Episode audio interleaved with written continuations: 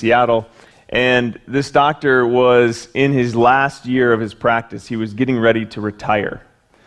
And retiring for this guy meant uh, purchasing a multi million dollar yacht and sailing around the PNW. So, so he did pretty well for himself in pediatric ophthalmology.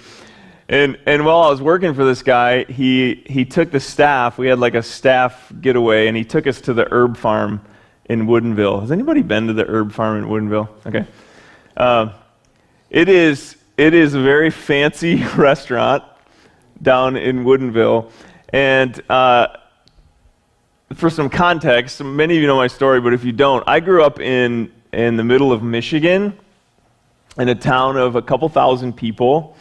And, and so fancy for me growing up was going to the golf course to eat or Big Boy. Does anybody know, know what a Big Boy is? Right? Big Boy was fancy for me growing up. So when I walked into this restaurant, it was strange. Uh, and I didn't know what to do. I spent, I spent like the whole night. It was one of those meals where it was a, it was a nine course meal over like three hours. And with every dish, there was a wine pairing that kind of went with it, and you know the, these fancy dishes. And so I spent the entire evening going, "Okay, is this thing edible?" or, or I was eating things that weren't edible because literally most of the stuff that came out, I'm like, this definitely isn't food. Like, you do not eat this thing. Whatever this is, you don't eat. And so I was asking questions and trying to figure out what do I eat, what don't I eat.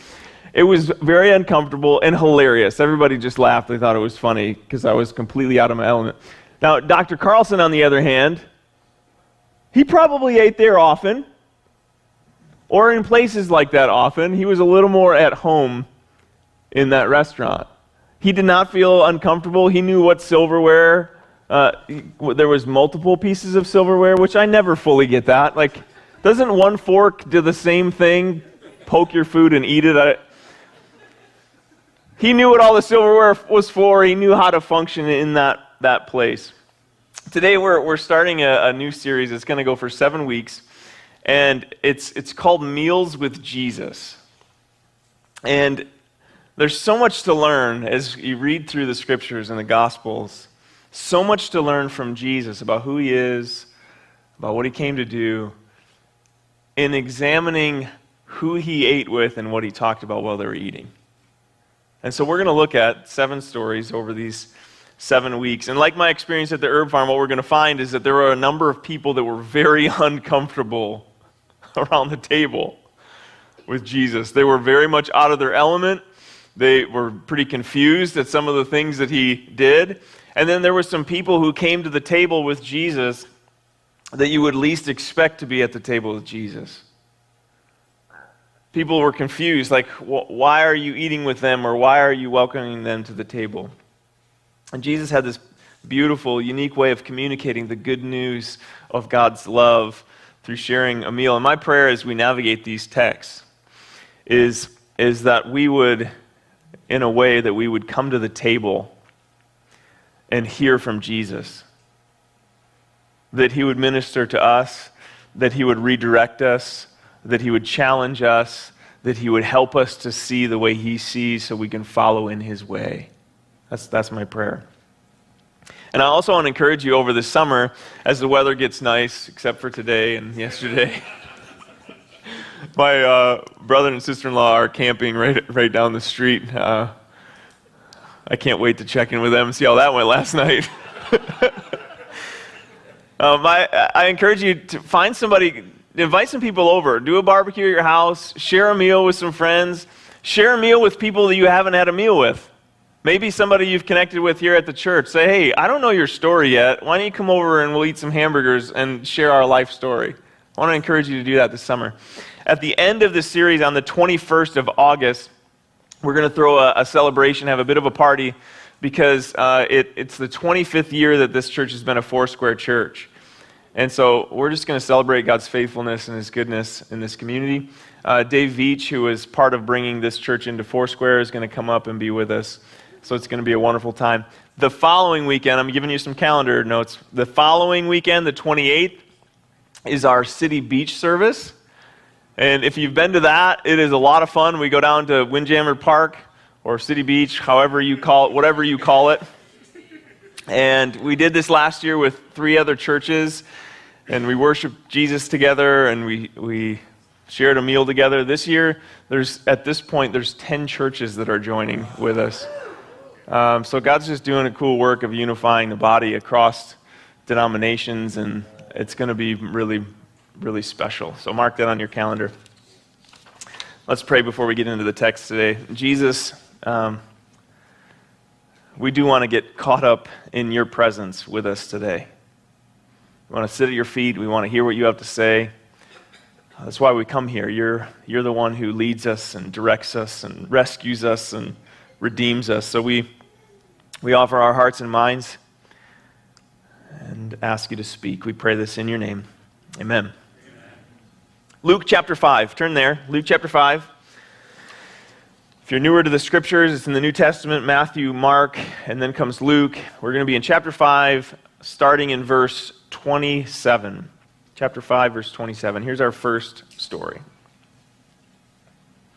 After this, he went out and he saw a tax collector named Levi sitting at the tax booth. And he said to him, Follow me. And leaving everything, he rose and followed him. And Levi made him a great feast in his house. And there was a large company of tax collectors and others reclining at table with them. And the Pharisees and their scribes grumbled at his disciples, saying, Why do you eat and drink with the tax collectors and sinners? And Jesus answered them, Those who are well have no need of a physician, but those who are sick. I have come to call the right I have not come to call the righteous, but sinners to repentance. Now, there's so many things to learn from Jesus in this story, but to do that, we've we really got to understand the background, who these tax collectors were, because it adds so much richness to this story. The spread of the Roman Empire, over 2,500 miles across at its kind of widest places from east to west. And, and this was in a time when, when travel and communication was not quick or easy. So the fact that, that Rome could be as expansive and connected as they were was, was quite a feat. It was amazing, right? The, the reach of this empire. And, and throughout this empire, they had a lot of leaders and local officials and leaders that would carry out the various demands of the empire. Right, we're not unfamiliar with this. In the States, we have a president, we have local leaders and governing officials. Depending on the year, you may like that or not like that uh, locally and in the States. That's just the nature of it, right? But we get the idea. When, when you have a ruling kind of governing authority, there's kind of leaders that are spread out over uh, their area that they oversee. And one of these jobs in the Roman Empire was a tax collector. And, and here's how this worked Rome would send one of their kind of big wigs into an area to assess the area. So they, they would go into an area and they would, they would assess it and then they would set a tax rate for that specific area. So let's, let's, for example, this morning, let's say that each of these sections of seats is a different area. And so they would come in and they would look at kind of the businesses and the people and what was going on in that section and they would say like, eh, 2% on, on everything over here. And they would go to the next area or region and they would say 5% for you guys. Sorry. Life is hard. Uh, we've got a bigger population. It looks like they're a little more uh, business. There's more. We're going to go 7.5% for you guys and 1 for you. Right? So they would come in and they would set these they would set these taxes. and the job of the tax collector, the local tax collector, was to carry out collecting these taxes that were set by kind of the, the bigwigs. And this is where things got squirrely. Because the percentages that were given to each area, it wasn't necessarily public knowledge. Not everybody knew necessarily, they, they weren't they just weren't aware of what was set by Rome. And so the local tax collectors would actually take more than that and tell the people that they had to give more.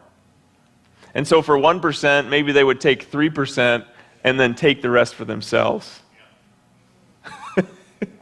so you can see that tax collectors in this time, they weren't necessarily liked people because they were filthy rich. They had tons of money, they took advantage of people, and they were kind of pawns of the local government. And so in this text, when we read that the Pharisees and the scribes are kind of viewing this teacher or this rabbi, and he's hanging out with these sinners and tax, that was the common feel towards these guys. Nobody really liked them or wanted to be with them.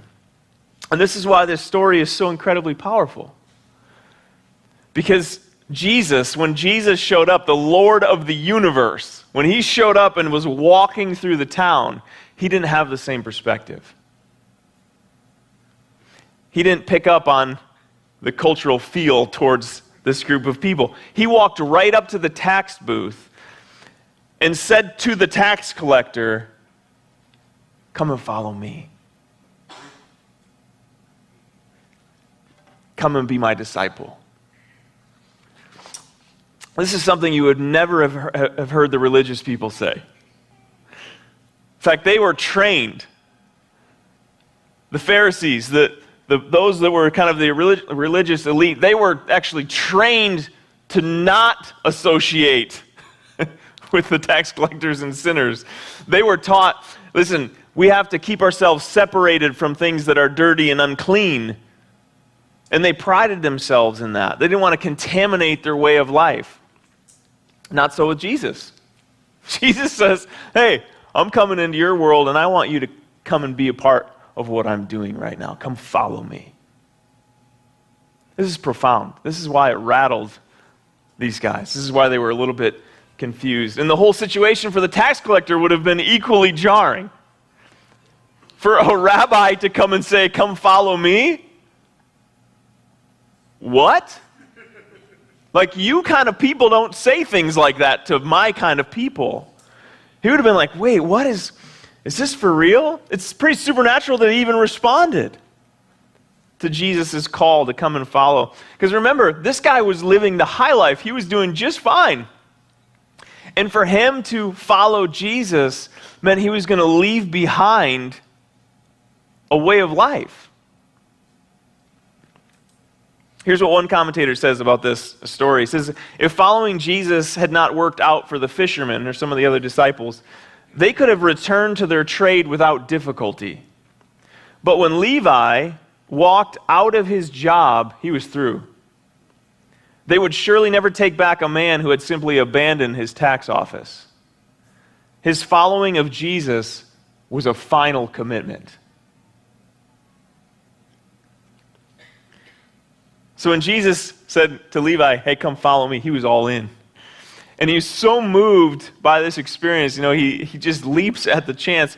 And then, the story, he gathers all of his friends together and he throws a party. he throws a feast with Jesus. This tax collector instantly becomes an evangelist. He says, Listen, you guys have got to come and hang out with this guy. I've got lots of money. Let's throw a party. We'll eat some good food. I want you to meet this guy. You need to hear his voice. You need to hear what he has to say. Come and see. Come and follow him too. To which his friends are probably like, dude, you're off your rocker. With, no. Yet in the story, they have this massive feast. And in the presence of Jesus, a greedy man became generous. You seeing the life change here? He used what he had to actually throw a, a party and honor Jesus and share food with his friends and family. And, and this isn't the only story like this in Luke. If you grew up in church, then you learned a crazy little song. Uh, Zacchaeus was a wee little man. A wee little man was he. What'd that guy do? He climbed right up in that sycamore tree see what he can see, right? You know the story of Zacchaeus. Guess what Zacchaeus did for a living? Tax collector. In fact, the text in Luke 19 tells us that he was a chief tax collector. He wasn't just a tax collector, he was kind of like the boss of tax collectors. And Jesus calls him out of a tree and says, Hey, I'm coming to your house today. This is wild behavior for some people. That's the way they would have viewed this. Wait, you're going to his house? Listen, listen to how they respond in the Zacchaeus story. Luke 19, verse 7. And when they saw it, they all grumbled. He has gone in to be the guest of a man who is a sinner? And Zacchaeus stood and said to the Lord, Behold, Lord, the half of my goods I give to the poor, and if I've defrauded anyone of anything, I restore it fourfold. And Jesus said to him, Today salvation has come to this house, since he also is a son of Abraham, for the Son of Man came to seek and to save the lost. Another example of a greedy, dare we say, swindler turning into a generous man in the presence of Jesus. Powerful story. A couple of things uh, that we learn about Jesus from this meal and the story of Zacchaeus. First is that Jesus came for sinners. Jesus came for sinners. When the Pharisees challenged the behavior of Jesus, when they, when they challenged the fact that he was eating with these guys, his response to them was, Those who are well have no need of a physician, but those who are sick have not come to call the righteous, but sinners to repentance. Jesus came for sinners. And, and this, this story, in this moment, this is one of the moments where I wish I could have been on the wall as a fly, just listening in, because these words that he says to the Pharisees, to the religious leaders, these would have been fighting words to them, because he's actually challenging their very way of life. He's pushing back on the things that they thought were important. They devoted so much of their time to being righteous and doing the right things and being separated from the wrong things. In a way, Jesus is saying, Well, if you guys got it figured out, great. I didn't come for people that have it figured out. I came for people who are in need and know it. I came for sinners. I came for those who are broken. I came for those who, who are hungry. I came for those who understand that they don't have what it takes, not for those who are have their life together and know how everything should work. Now, the great story is he came for those people too. And he calls all of us to himself. Because we know we're all sinners. True?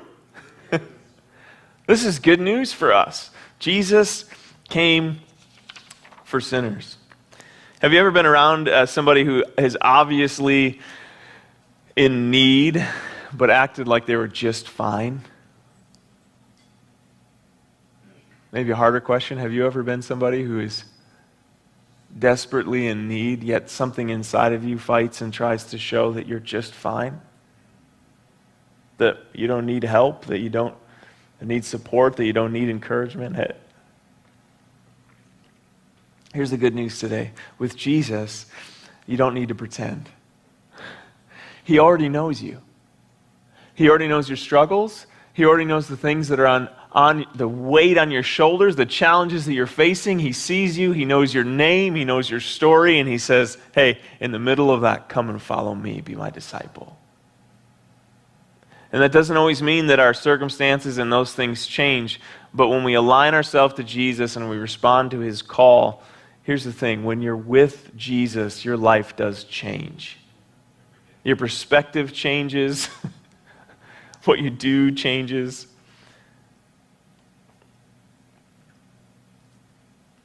He came for sinners who need a Savior. Charles Talbert, in his commentary reading Luke, quotes Robert Munger. I love this. He says, The church is the only fellowship in the world where the one requirement for membership is the unworthiness of the candidate.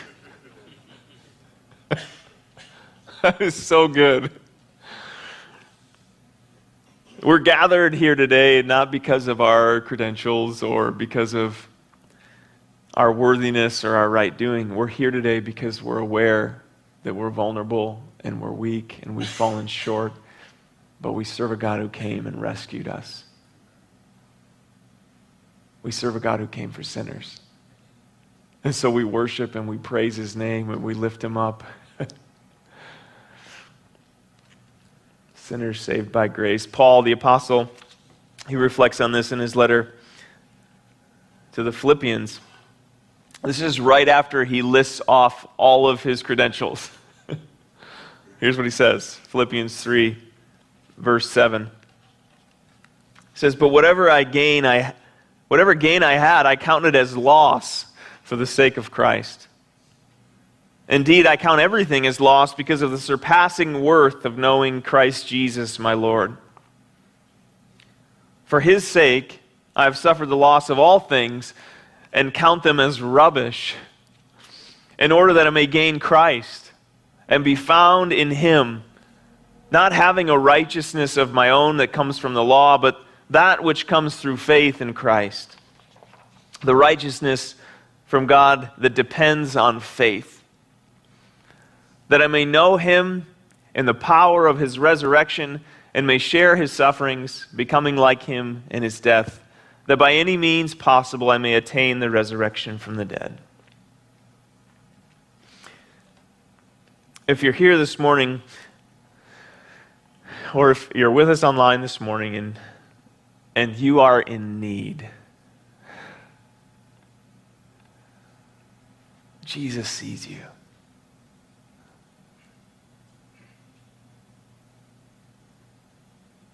And he loves you.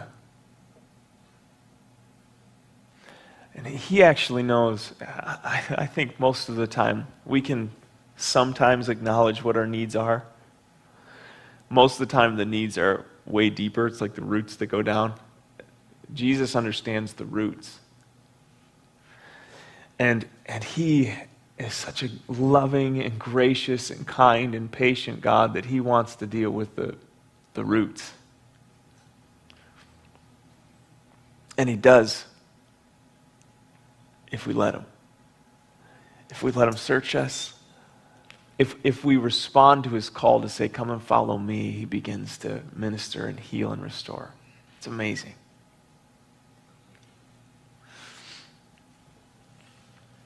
Second observation from this text. So Jesus came for sinners. Jesus calls for repentance. Jesus came for sinners, but he came to lead sinners into new life. And this is, this is an important clarification. This is the idea of repentance that we, that we turn away from one thing and we turn into another thing. It's a change of direction. And the invitation of Levi, the tax collector, was to come and follow the way of Jesus, which meant as a tax collector, he had to leave behind the tax collecting way of life, which again for him meant some luxuries that nobody else probably had. He had to set them down in order to follow Jesus and his command to come and follow him. This is repentance. And as we saw in these two stories with Levi and Zacchaeus, life change is, is common around Jesus. Because when you say yes to following him, he takes you out of the things that you're doing into new things, into new life. He gives you a new heart, a new perspective. He gives you new passions, a new strength. And your life changes. And so here's the, here's the question. Here's a harder question for all followers of Jesus to ask. You can ask this of yourself. I'm asking this of myself. Am I growing in the way of Jesus? Does my life today look more like the way of Jesus than it did yesterday or last year? As I'm responding to the call to come follow, it's not a, it's not a one time decision, it's a daily decision to say, Jesus is my Lord and I'm going to follow him. Is change occurring? Is transformation occurring? Is renewal occurring? And if it is not, what could be the cause? In my home, uh, I've shared this with you guys before. We have a couple of days during the week that we have screen time for our kids. So they know on Fridays uh, and Sundays they can do screens, and they've got I can't, remember for the life of me what they're called. They're not iPads. They're the Amazon one. Fire, Fire tablet. Fire things. Fire thing. They have fire things. They're about this big, and they get they get fire tablet times on on Fridays, and they do movies on Sundays, and and they they love their tablet time. That's for sure. They've got games and books and stuff that they read, and we set aside a, a certain amount of time, you know, that the kids can be on them, and and and when they're done, when we've got to go to the next thing, like we're going somewhere as a family or we got chores we got to do or something, um, without fail, here's how this exchange works. Here's how it goes. And maybe you can relate. Maybe you've got younger kids or you've had younger kids and it, maybe it wasn't a fire box, it was something different. But without fail, here's how this interaction exchange goes. We, we say, hey kids, it's time to be done with screens. And this is the response Okay, Dad, just a minute. I'm almost done. You ever heard this before, right? Just a minute. I'm almost done. Which doesn't mean just a minute. It means I'm going to keep playing until you physically remove this from my hands. That's what it means. And I know I know as a father that my kids will not be paying attention to anything I have to say to them until that is out of their hands. They can't, they can't tune in to the two things. They're either tuning in to what's in their hands or they're tuning into what we're saying. You can't do both. And so we have to put the tablet, the fire thing, in the cabinet and make sure we have their attention before we give direction, or it's just right over their head. I think this is actually a really great picture of our walk with Jesus. We encounter the good news. We say, Yes, He knows my name. He's called me to follow Him. We recognize our need to be rescued. And, but we often are holding tightly to things that have defined us, to things that have been spoken over us, to things that give us some sort of comfort and peace. And when Jesus says, Come and follow me, our response often is, Just a minute. I'm not sure that I want to give this up yet. I'm not sure I want to set this down yet. I'm not sure I want to leave this behind yet.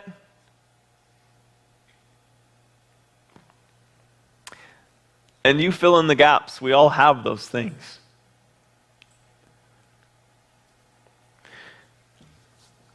Unfortunately, it's really difficult to follow in the way of Jesus when our devotion and our attention and our focus is on something else. Repentance is setting it down, leaving it behind, turning, and saying, All I want is what you have and want for me. And this is what Jesus beckons us into. And it's every day the loving voice of our Savior is saying, Come and follow me into life because it's amazing. Jesus, when he calls us by name, he's not calling us into a horrible life. He's not calling us into things that are just going to be absolutely miserable for us. There's going to be challenging things. There's going to be things where we have to actually lay down our lives. That's true. But when Jesus calls you and you respond, he's calling you into resurrected life, into things that are eternal And maybe on this earth we'll experience some suffering, but to be with Him eternally is worth everything. And so we respond because our God is good and He desires the best for us because He's the one that created us and He knows what is best for us. And He's also got a mission that He's carrying out on our planet, and He works through each one of us. So go back to the story of Levi the tax collector. He responds to Jesus. He's at his tax booth doing his taxi things. Jesus calls his name. He gets out of that tax booth, says, I'm going. And the very next thing he does is he throws a party with all of his buddies who shouldn't be with Jesus. When God changes and moves and transforms your heart, it's because he loves you and it's because he's reaching everybody around you as well. Who knows what could happen as we all respond to the call of Jesus? Who knows what could happen in our families and in our community and in our places of work as we experience life change and tell other people, listen, you've got to come, you've got to come meet Jesus. you've got to come hear from Jesus. You've got to understand who this guy is because he's, he's changed my life. Is there anything that could be keeping you from responding to the voice of Jesus this morning? Today we're going to uh, close service. Worship team, you guys can join me. We're going to close service with communion. Um, you can get those out. We're not going to take take the elements, receive the elements quite yet. Um, but we're going to close with worship. And as we prepare our hearts for communion, we, if you're newer, newer to a faith community, we participate in this symbolic meal to remember some of the truths that I just shared from the story of the tax collector. We serve a God who entered into a broken world and laid his life down for broken people so that they could experience resurrection life. And that it's only possible through the sacrifice of Jesus, through him giving himself and covering our sin and forgiving us of all of our wrongdoing. This is why we can experience new life, because of the way of Jesus. And he told his followers to share this meal and, and to reflect on these things with the, the wafer, the, well, they had like real bread, uh, to remember that his body was broken and the cup representing his blood being shed. And we've got to come back to this regularly to remember we're not a part of this story because of our awesomeness, we're a part of the story because of his awesomeness. We fall short. What we bring to the table is a heart that's broken what he brings to the table is everything. Everything healing and restoration, forgiveness. It's an amazing story. It's everything. It literally is, is everything. Before we take these elements, uh, Kenneth, one of the things you guys will see in the foyer and kind of throughout this series is, is different artistic expressions of of people responding to these various stories. And so you'll see some artwork and some poems and some writing. Kenneth wrote a song for this series that we're going to sing together. I want you to just reflect on it today. Uh, just ways that we can come to the table and, and experience and encounter who Jesus is. So take a minute, listen to the words of the song, and then I'll come back up and I'll lead us to, to receive the elements together.